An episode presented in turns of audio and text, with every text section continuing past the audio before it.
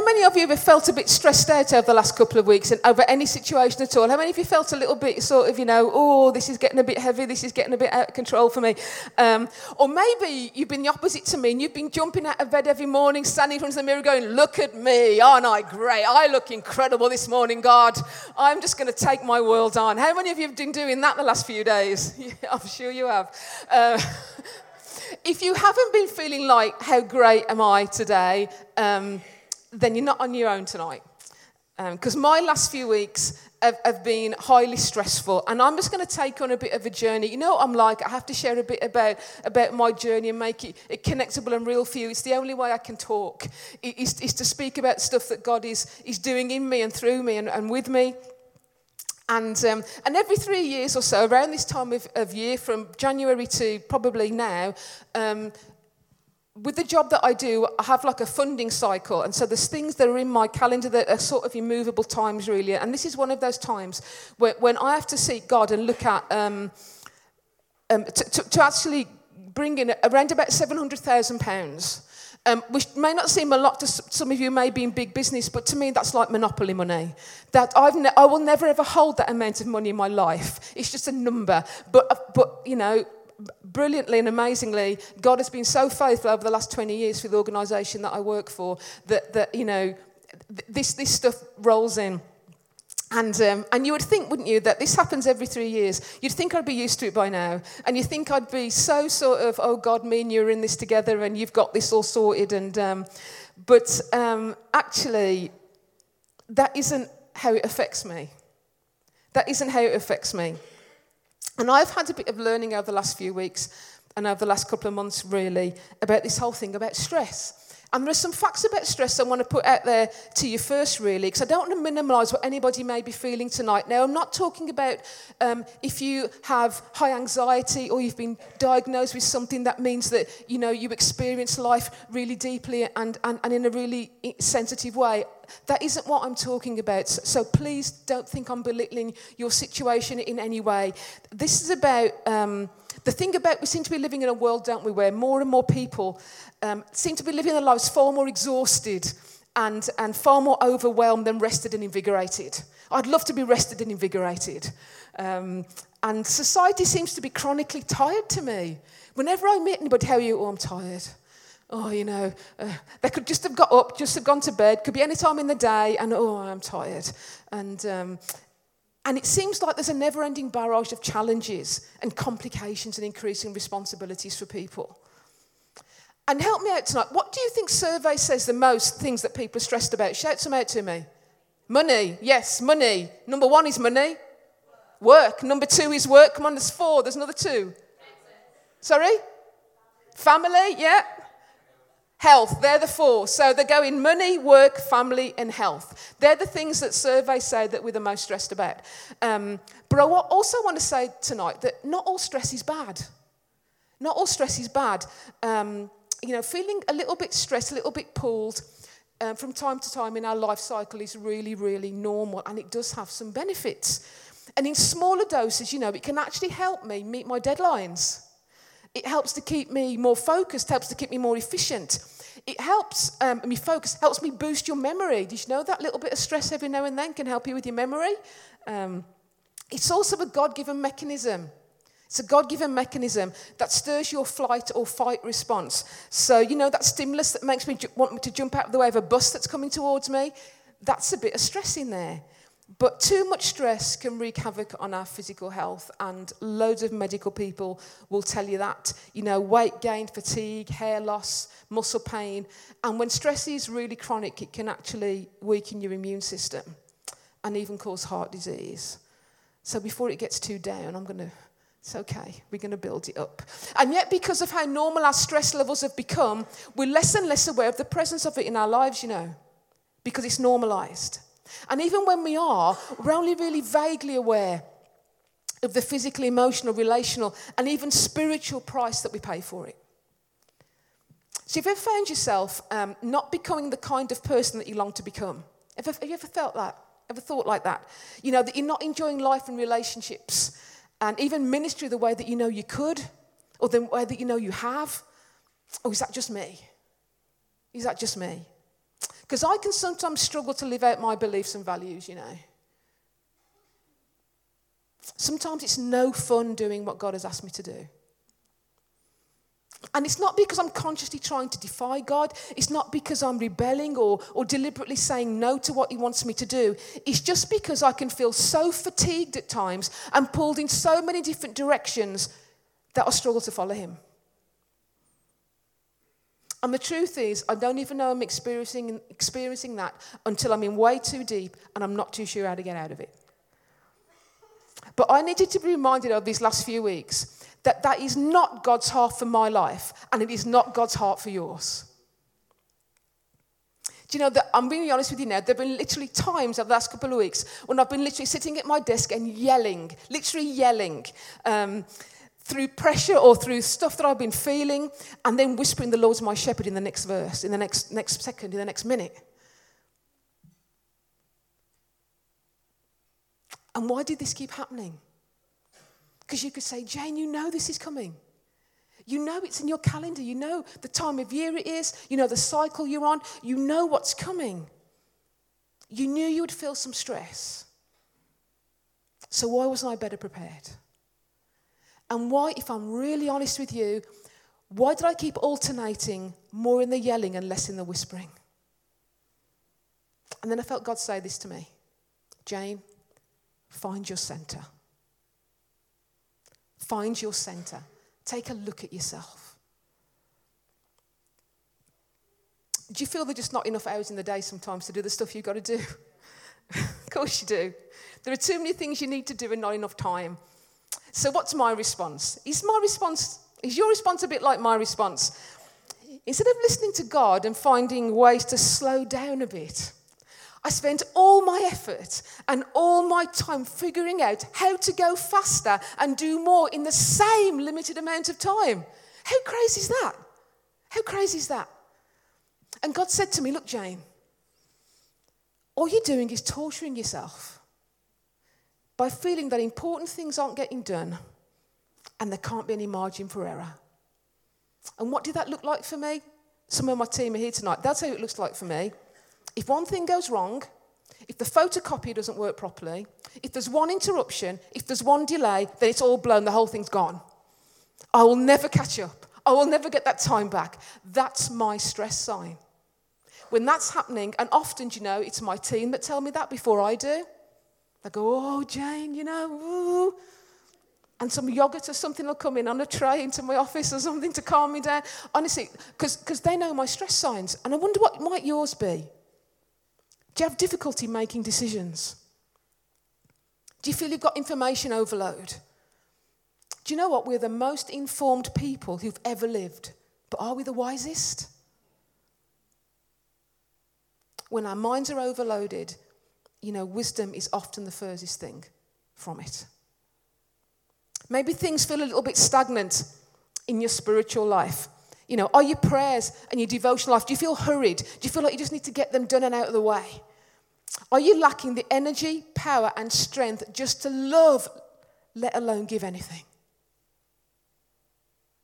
You see, stress and pressure create people who are constantly rushed, always behind, indecisive, superficially connected to God, and too fatigued to love. And if that's you tonight and you know you struggle in one of these areas, do you know what? There's another way to do life. Why did I keep finding myself whispering, The Lord's my shepherd?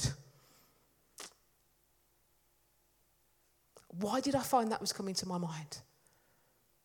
And we're going to look at that tonight. The Lord's my shepherd. Psalm 23 is going to come up on the screen. The Lord is my shepherd. I lack nothing. He makes me lie down in green pastures. He leads me beside quiet waters. He refreshes my soul. He guides me along the right paths for his name's sake. And even though I walk through the darkest valley, I will fear no evil, for you are with me. Your rod and your staff, they comfort me. You prepare a table before me in the presence of my enemies. You anoint my head with oil. My cup overflows. Surely your goodness and love will follow me all the days of my life, and I will dwell in the house of the Lord forever.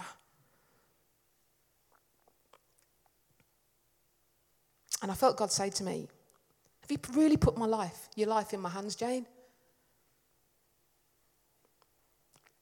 If you ask any sheep, they will tell you that life without a shepherd is a life of worry. Now, I know that worry isn't a constructive, life giving way to deal with my life, my present circumstances, or my future. And I also know sheep don't take care of themselves, they require attention and care more than about any other livestock. They need a shepherd, but they need a good one. They need a good one. One that is always thinking about them, one that is always guiding them, one that is always caring for them, one that is always watching out for them, one that is always looking ahead for things, for their needs. And God had to remind me over these last few weeks that there is never a moment in any given day, Jane, that He's not loving me, where He's not present in my life as that good shepherd. The Lord's my shepherd. I shall not want. You know, we live in a world today that's completely built on producing people, producing in people an insatiable desire. Some of the smartest people in the world, you know what they're doing for most of their working hours? I'll tell you what they're doing for most of their working hours. They're thinking of ways to convince me that I should be discontent and that that contentment is just one more purchase away. So I'm already being told all the time use me, buy me, eat me, wear me, try me, drive me, all the time.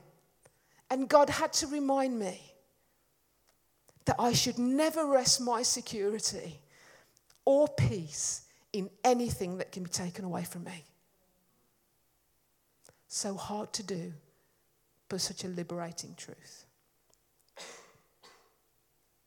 The Lord is my shepherd, so I have all that I need. He makes me lie down in green pastures. You know what the alternative to lying down is? frantic activity, constant busyness, overcommitted lifestyle, and stress. That is the alternative to lying down. And I found out, you know, that sheep are really timid animals, and in the presence of stress or fear, they will never rest. And my sleep lately has been awful. You can ask Russ, it has been terrible. There you go. It's been broken. My sleep has been broken, hasn't been restful at all. What I needed to rest properly was the assurance of the presence of a shepherd. And you know what? I needed a date night with God. That's what I needed. I needed a date night with God. And you know what I did? I scheduled into my diary a time with a non existent person. And I put their name in. And you know what? The chances of that person turning up were Nil. Nil. And if they did, it had to be God, didn't it? It had to be a God ordained thing because I made up a complete random name. I put it in my diary so I knew if anything else came in, that time was taken. And when they didn't show up, I had some time with the shepherd. And that's okay to do, you know. My problem is I don't do that often enough. And if I don't do that, do you know what happens? David says, He makes me. He makes me. Not because he's angry with me or he wants to punish me, but because he hears the groanings I'm making. Now, the Bible says that the Holy Spirit takes our groanings. So when I go, oh, at my desk, God hears that. And not only hears it, he understands it and he responds to it. The Bible talks about deep calling out to deep. And when you can't utter a word and when you can't put a sentence together and you can just make a sound, God hears that. God hears that. But then, even though I walk through the valley of the shadow of death, I will fear no evil. And, and God and David reminds me that I can trust God even in my dark valleys. And this is one of the harsher realities of life, isn't it? We're all going to walk through some pretty dark valleys. And one of the most common um, sources of stress is loss. And that isn't just bereavement loss, that's loss of job, loss of income, loss of health. And when we face losses, we can have two common reactions grief and fear. Grief is good, fear is bad. Why is grief good? Because grief is a God given bridge to healing. Grief is a God given bridge to healing. And not once does the Bible say, don't grieve, don't cry, don't get emotional about something, don't feel about something. But it does say fear not 365 times, as I'm sure most of you know. And why is it repeated so often? This is why I think it is. Because while grief can open a door for healing, fear will paralyze me. Fear will paralyze me. You see, I may fear, and I did fear, but I don't have to fear. Why? Because the shepherd is with me, carrying a staff to guide me and a rod to comfort me. And you may be going through some shadows in your life at the moment. And you know that a shadow can't hurt you, don't you? But it can be scary. The shadow always appears bigger than its source. But you can't have a shadow without light. You can't have a shadow without light. So, Jane, for goodness sake, fix your eyes on the light and not on the shadow.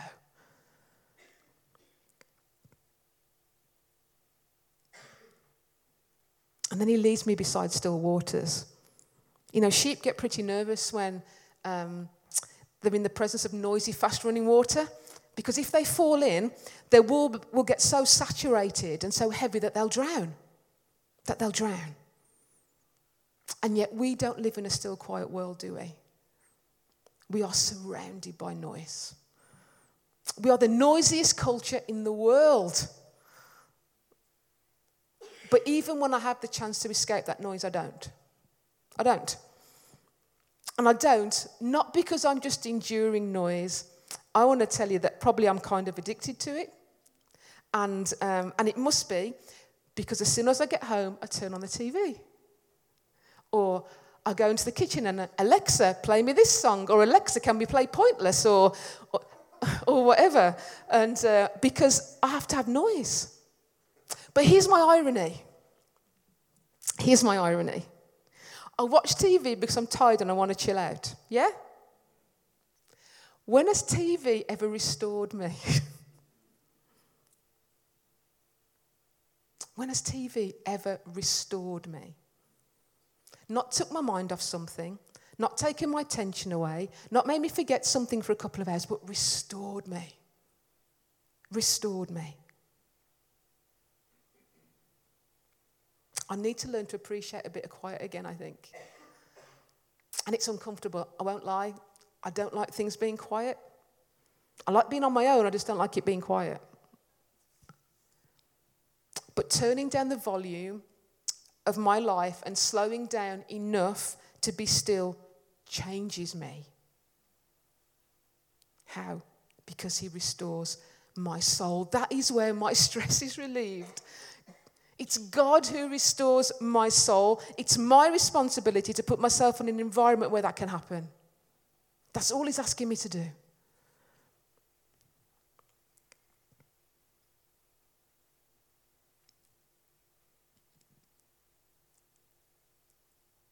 Do you know, He also says in, in that psalm about, um, and I hadn't thought about this, but I'm just going to say it now, is the bit about He prepares a table in the presence of my enemies. And um, I always used to wonder what that meant. I thought it was a weird kind of line, really. And, uh, and Russ and I went to a conference quite a number of years ago, and we heard a guy talk about this, and he said, It's almost like God sets up a table for you, re- like a restaurant table, and he, let, he invites you to sit there, and he's, God's the waiter. And he brings you food, and he says to you, Would you like the soup, sir? While all this craziness is going on around you. I thought, what a beautiful picture that is. That in the midst of everything that might be against you, that might be pulling at your heels, that might be dragging you down, that might be debilitating you some way, God is preparing a table of your favorite food right there and He's waiting on you. Would you like the steak, sir? How would you like that cooked? It's a beautiful picture. of being in a crazy world, and yet God's still preparing a place for us in that with Him. And of course, surely goodness, surely, of course it will. Goodness and mercy will follow me all the days of my life. So, this is great to know, Jane, you might be saying, but how do I experience that? How do I get into that? And for me, the thing that started to bust through my stress was worship. Was worship. And instead of yelling at my desk, I started yelling in my car. And we're going to do it, uh, we're going to sing a song later that, that actually is my yelling song my yelling song. And uh, have it up at number 11. Those of you that watch those kind of films know that everything goes up to 11. And, uh, and I was yelling it, yelling it out in the car. Because God said to me, Find your center. And that center was Jesus, and I accessed that through worship. And no wonder I felt like I was spiritually suffocating, guys. No wonder it felt like somebody was standing on the hose and the water had stopped coming through because I'd let stress weigh down on my pipeline to God. How important is our worship to God? It is central. Every human being needs a center in their lives, don't they? Around which your life goes. So, what does it mean to be centered? I think it means having a place, having a home, having a reference point to keep coming back to when life just gets crazy. When we're under stress, we can pull ourselves together in this center that we have in ourselves. We have a place to go and find ourselves again in God. And when I was just preparing this, Russ, I was chatting this to you, Russ, and Russ came up with, with one of these analogies that only he can come up with about skateboarding, because as you can see, I'm obviously a born skateboarder. And, uh, but he was actually, he was pretty good. And he talked to me about actually about your center of gravity, and that actually the higher your center of gravity, the more unstable you are. So the lower you can get down to the board, the, the more stable it all is. And he's explained to me actually that he thinks this is what being centered is all about. If it stays in your head, then you, you, how you adapt and how you move in your world is going to be very, very unstable. If it sinks into the heart, into the core of you, into the depths of you, and your center is more, is more connected and more down, we're going to be able to handle stuff a lot, lot better. And I thought that was a great analogy. So, how do we get centered? How do we get centered? How do you find that place to run to when you're stressed out? Well, in the Old Testament, um, in Numbers, God told the nation of Israel how to set up their camp uh, as, they, as they traveled across the wilderness. And, and God said to them, I want you to take the, your 12 tribes, and I want you to put three tribes over here, and three tribes over here, and three tribes over here, and three tribes over here. But in the center, in the center, you're going to put the um, the tabernacle, the Ark of the Covenant, the worship end, uh, area, right in the center of your camp every time you move. Every time you move. And why did it matter what was in the center of the camp? Because God was communicating a spiritual principle for all time in those verses through that physical lesson. And the spiritual principle was that no matter what the Israelite community was doing, no matter how many manna recipes they were swapping during the day, there's only so much you can do with manna. God wanted the Israelites to know that at the very center of their lives was worship. They went to the tabernacle to worship. All of their lives revolved around the centrality of worship. And the beauty of this principle today, tonight, is that because of Jesus, there is no particular place I need to worship. There's not even a particular day. There isn't even a particular form, there's not even a particular style. Do you know what? I believe there isn't such a thing that some styles are sacred and some, some styles are secular. I don't believe that. I think it can be all worship to God. And what we like is determined by our cultural background, isn't it? Certain tones, certain scales. If Sean got here and played some stuff, you think, oh, that sounds a bit Middle Eastern to me. If you played another series of notes, you might think, oh, that sounds a bit more Asian or, or a bit more um, European. It's a preference. I have my preference. And some of you may prefer to sing some songs than other ones we sing here, and that's okay. Because worship music has been criticized through every age of the church. Do you know that? Did you know when Silent Night was first written, some called it void of all religious and Christian feeling? And worse than that, Handel's Messiah, when Handel's Messiah was written, it was condemned by the church of the day as vulgar theatre. And do you know what they said? They said they didn't like how much repetition there was in it. And that is now built up as one of the most iconic pieces of spiritual God presence music that's ever been written, ever in the history of our time. Vulgar theatre, iconic music.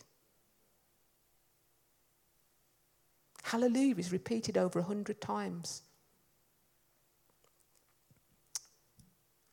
And when I read that, I thought, have you ever criticised a song, Jane?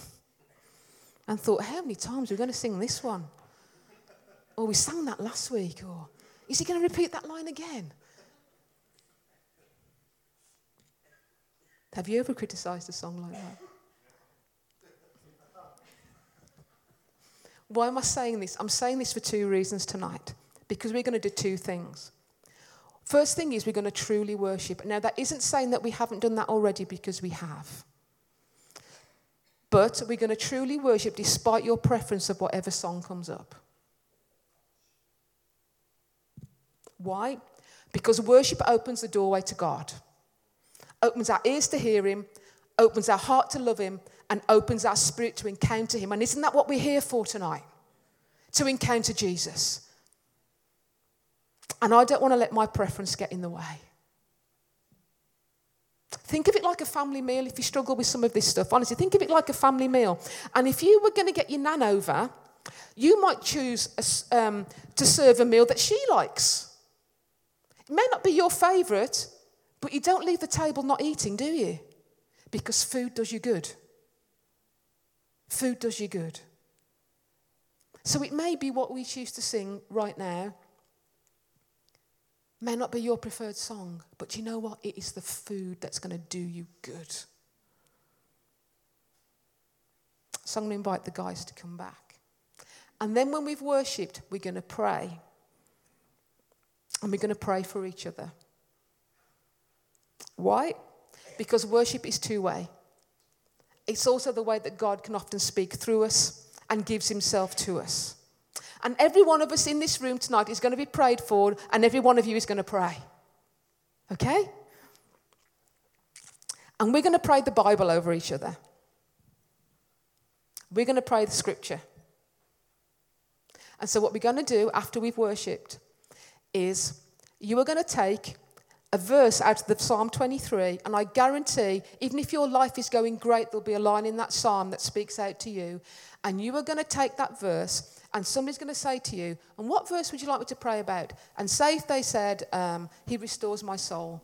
You don't need to tell anybody about your world. You don't tell anybody about what's going on in your circumstances. You don't need to tell anybody what you're feeling. From that one line, they're going to get an, an, an, a view into your, a window into your world and they're going to pray. They're going to pray. And God's going to encounter you right where you are tonight. And so we're going to worship, and then we're going to take what we've learned from Psalm 23 and what I've learned about Psalm 23 over the last couple of months. I'm going to let it resonate with our life tonight. Worship makes the Bible come alive.